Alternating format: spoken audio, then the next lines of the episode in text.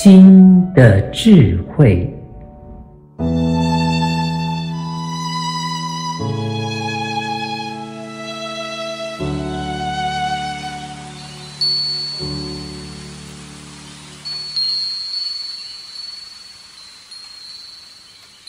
空性与平等的真义。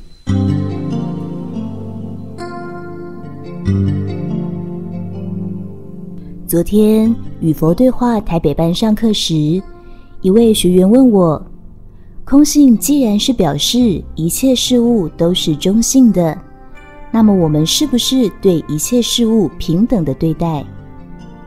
我回答：“了解它们的差别性，才能够真正的体认空性。了解差别性，才会不用同一个模子去对待。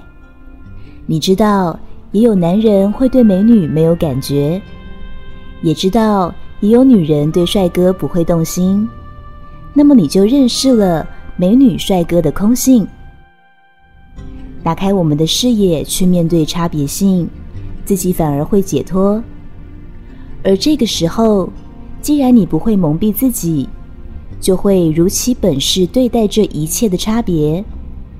喜欢玫瑰花的人，你会送他玫瑰花，只听得懂英语的人，你会试着讲英语，这才是平等心。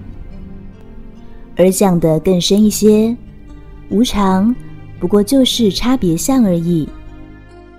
遇到了差别相，因为你的见解，让你的心生出了不平衡，那就会轮回。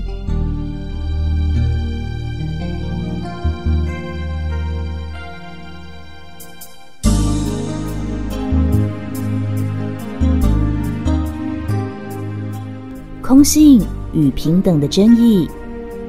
本文作者张成老师，青草青选读。欢迎订阅新的智慧频道，每周一发布张成老师的文章。学习智慧，生命不浪费。